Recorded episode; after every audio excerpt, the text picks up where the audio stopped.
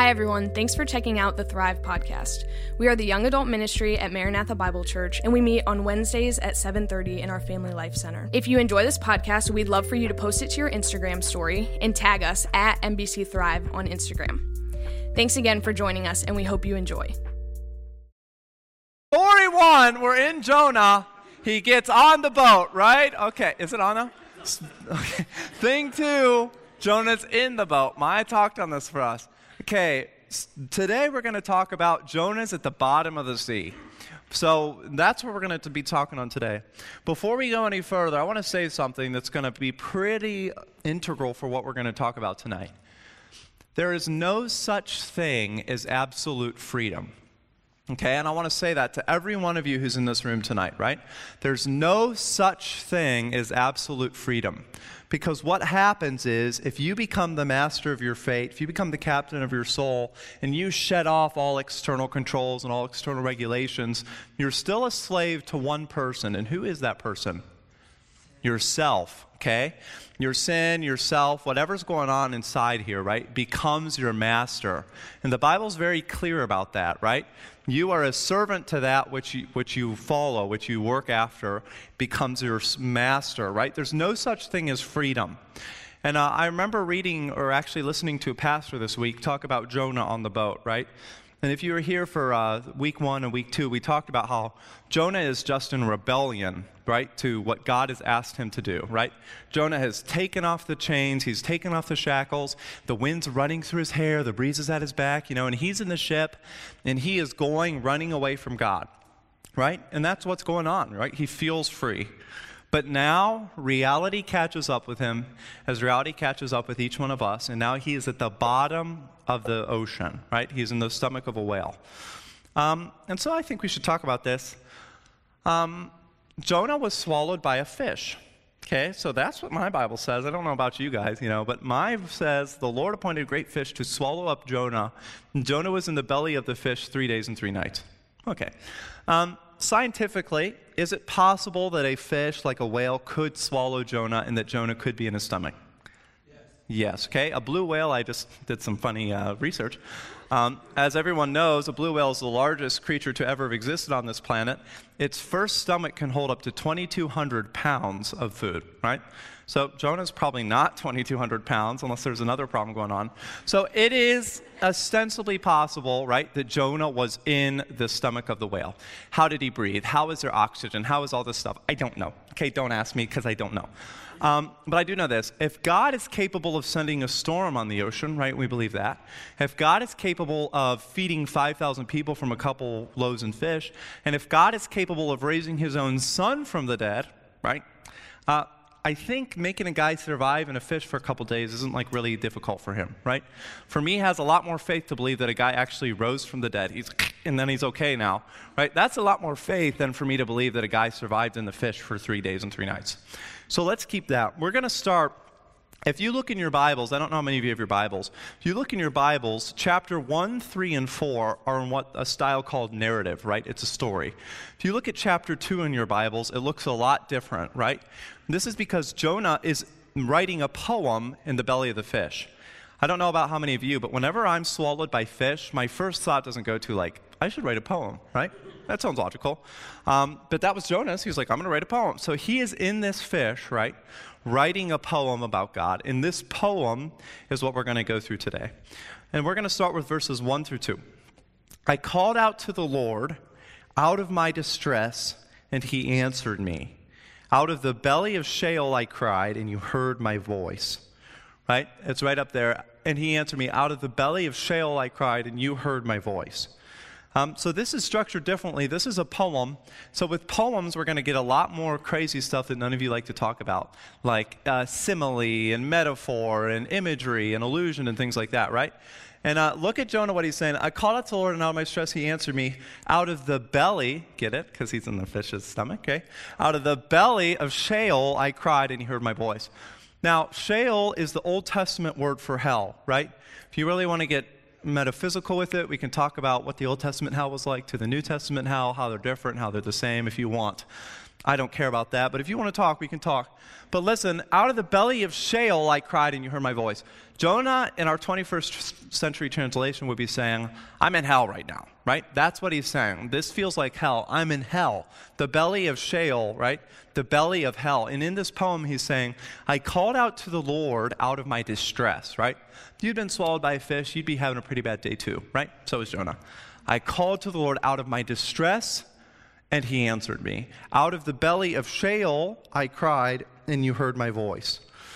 Um, and the first point that we're going to point here today is because Jonah is in this situation. Why? Is he in this situation because of God, or is he in this situation because of himself? He's in this situation because of himself. And so we're going to go to our first point. Far is never too far. Okay? Far is never far enough. There is no place that you can go where you're too far for God to reach you. And that was the case for Jonah, that was the case for Peter, and that is the case for every single person in this room today, right? It doesn't matter what you've done, it doesn't matter where you are as a Christian or not a Christian, you don't know what a Christian is, doesn't matter. Wherever you're at, far is never far enough. Far is never too far, right? And Jonah says this here, right? Out of my distress, out of the belly of Sheol, I cried, right?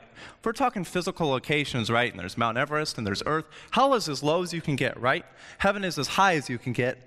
Jonah's like, You still are hearing my voice right there.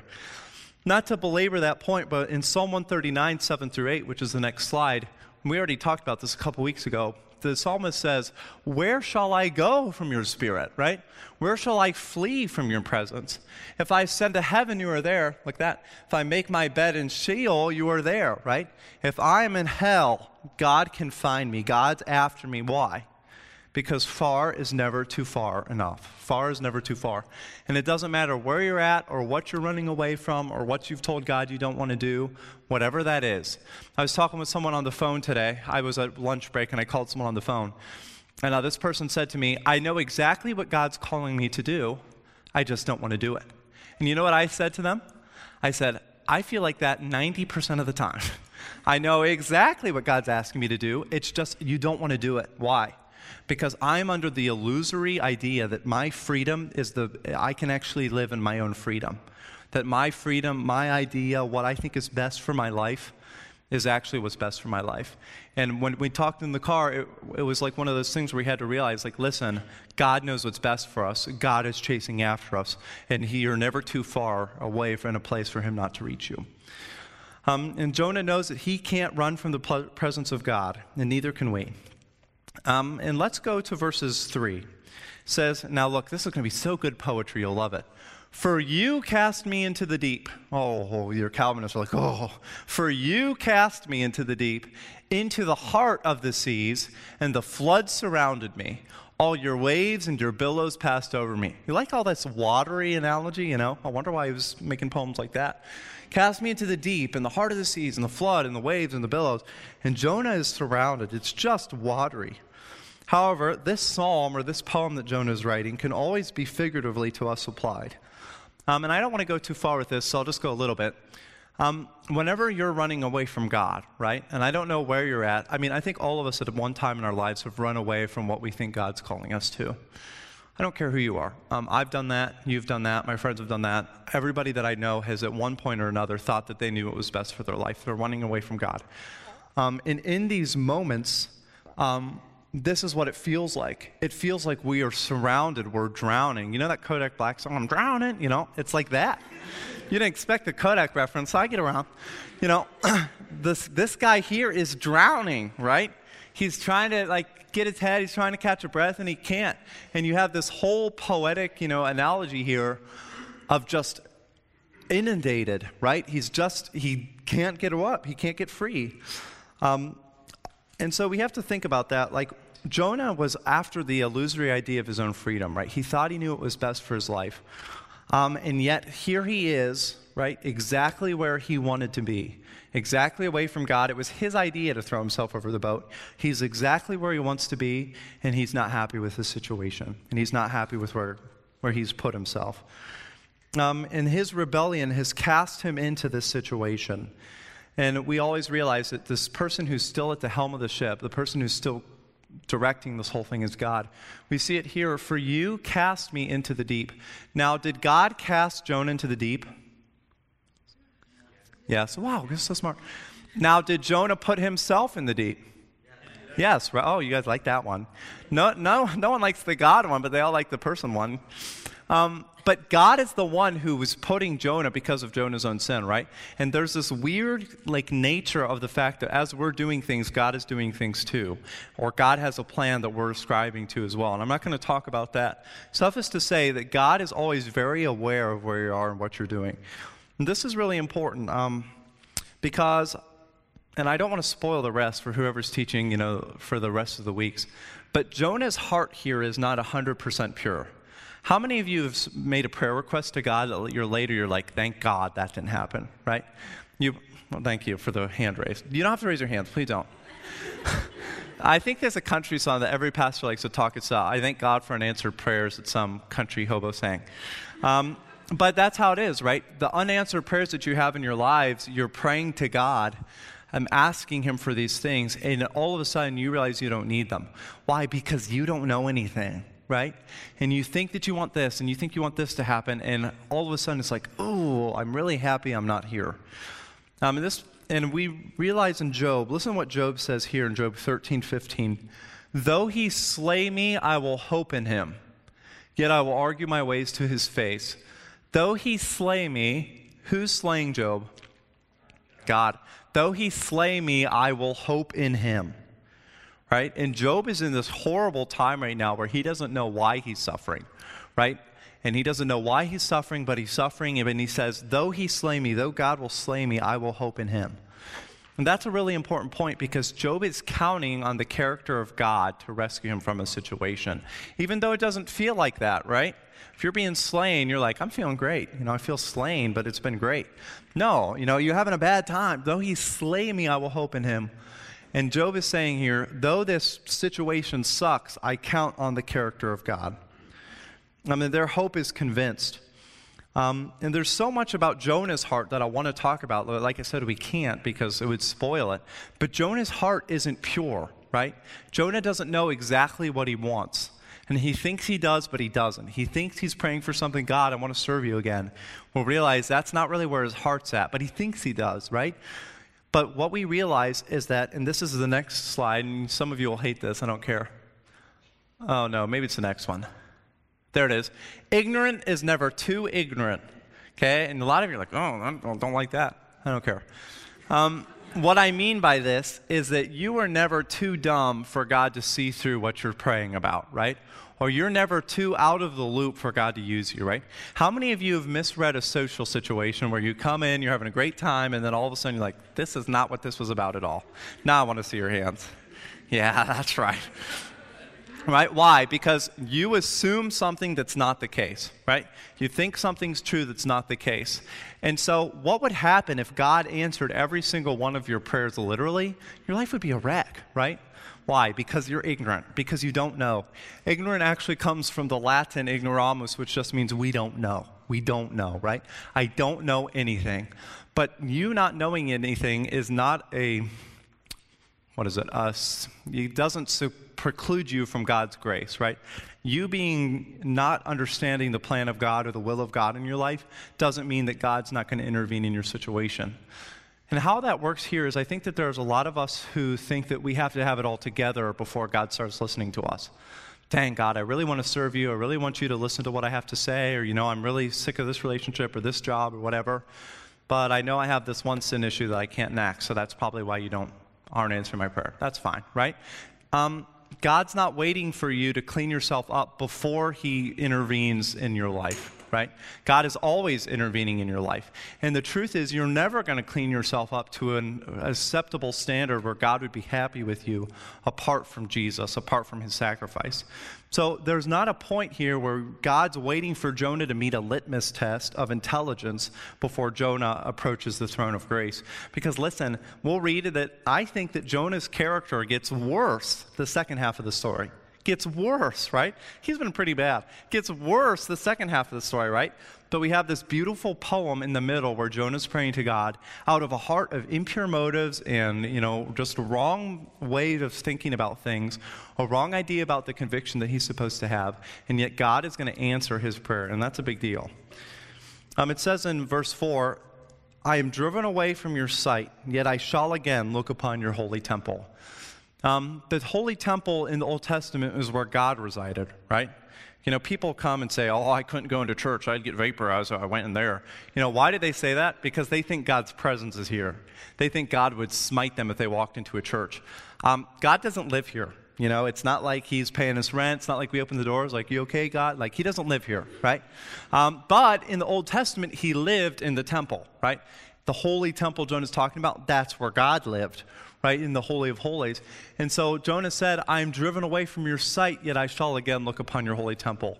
All he's saying there is that I want to meet God, I want to see God again. Um, and so that's important too. And we'll go to the uh, Romans 8 actually here too, 828. 26. Likewise, the Spirit helps us in our weakness. For we do not know what to pray for as we ought, but the Spirit Himself intercedes for us with groanings too deep for words, right? So here we have Jonah making this prayer, which I think he believes in his heart, but his heart is impure, right? He doesn't have good motives. He doesn't know what he's praying for.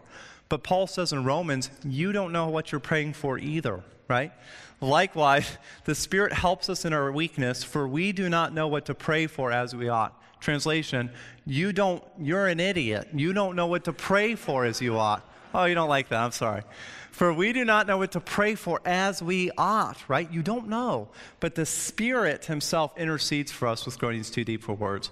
So Jonah's here and he's praying, and his heart is just this Beklemton, this like this dual nature thing that is not you know, pure in following God. Maybe it's 75%, but it's not pure in following God.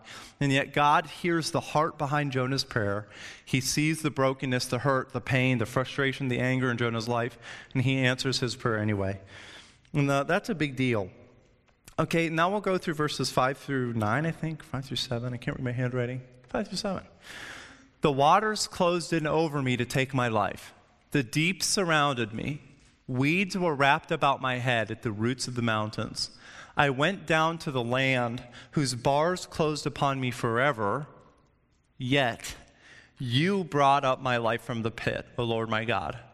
When my life was fainting away, I remembered the Lord, and my prayer came to you into your holy temple. This is what we would call resurrection language in Bible school, right? I went down to the land whose bars closed upon me forever. Now, did Jonah die in the whale? No, right? But the poem, the allegory, the, the way that the story goes, Jonah's like, and I was dead, right? I felt like I was dead. And yet you brought me up, you brought up my life from the pit, O Lord my God. That's resurrection language. Um, remember when I taught the first week and I said Jonah went down to Joppa, and then Jonah went over to Tarshish, then Jonah goes down into the ship, and then down into the cabin, and then he gets thrown overboard, right? It's this whole story of just Jonah going down, down, down, down, down. It continues here. The waters closed in over me to take my life, right? Then the deep surrounded me. Then the weeds were wrapped about my head, the weeds of the sea floor, the seaweeds wrapped around his head. Then he's at the roots of the mountains, right? And then he's down to hell again, whose bars closed upon me forever. Jonah goes down, down, down, down, down, down, down, all the way down. At this moment, it says, Yet you brought up my life from the pit, and the Lord brings Jonah and places him right back where we started, right? Jonah is down, down, down, down, down, down, down, down. And then at this moment it says, Yet you brought up my life from the pit. When my life was fainting away, I remembered the Lord, and my prayer came to you into your holy temple. Um, and this remembers, reminds us here um, just the important fact here that Jonah is sinking, is sinking. Like we said, far is never too far. God saw him and God lifted it up. In Matthew 28 here, this here too, 38 through 40, It'll say this on the screen pretty soon here. But um, this is Jesus talking about it. The scribes come up to Jesus and they say, Teacher, we wish to see a sign from you. But Jesus said to them, An evil and adulterous generation seeks for a sign, but no sign will be given to it except the sign of the prophet Jonah. For just as Jonah was three days and three nights in the belly of the great fish, so will the Son of Man be three days and three nights inside the belly of the earth. Clearly, Jesus saw Jonah in his resurrection, you know, from the dead. Jonah goes from here to here. Jesus sees himself in that because he too was going to accomplish a mission from God, and he would die, but he would be raised up by the Father on the third day to save his people from his sins. That's a big deal. If you've come into this room and you feel like you are too far, you feel like you've gone too far, you feel like you don't know enough to be a Christian, or the church would vaporize if you walked in, or whatever it is, listen, Jesus died for you for your sin, for this feeling that you're feeling, so that your life didn't have to feel the way it feels anymore, so that you could follow him in his journey to bring other people towards him. Jesus, this guy that we're talking about here, this God that we're talking about here, died for you so that you didn't have to feel this way, so that you didn't have to live in meaninglessness anymore. Um, and then we get to the gut kicker, where Jonah says, Those who pay regard to vain idols forsake their hope of steadfast love. And that's a verse to chew on a little bit. I was like, what the heck does that mean? You know, sitting and trying to realize what it means. Those who pay regard to vain idols, right? So, an idol is just something that you set up, something that you worship. Um, there's a quote by a guy who says, uh, Our instinct for faith is bred. Like he says, like a well bred border collie who, instead of hurting children, or instead of hurting sheep, will hurt children or cats. He's like, so is our instinct for faith right? You can't help but believe in something. And it says here, those who pay regard to vain idols, you've chosen to believe in something that's not God. Look at what Jonah calls it vain, worthless, meaningless. And it can be anything. It can be, you know, your friends or your family or your significant other or your relationship or your school or your grades or your work, whatever. Anything you put above God. Jonah says, those who pay regard to those things, those who put those things in God's space, forsake their hope of steadfast love. That just gets me. Forsake it, right? It's like you look at what God has offered you, and look, you look at the love that God has given to you, and you turn around and you forsake it, and you go the opposite direction. Um, and listen, I'll be the first to tell you, and we could go up and everybody could tell you this probably. Um, there is not one thing in this world that is going to love you forever, right? Not one thing that's going to love you forever, for every moment, every day, every eon. You know, you'll hear people say, you know, I like you or I love you, but I don't like you. I've heard, you know, husbands and wives apparently say that to each other. It feels like abuse kind of, but I'm, you know, I love you, I like you, love you, but I don't like you, you know. Listen, God likes you and God loves you all the time, right? Those who pay regard to vain idols forsake their hope of steadfast love. What is Jonah's assumption? That steadfast love is always offered to you, right?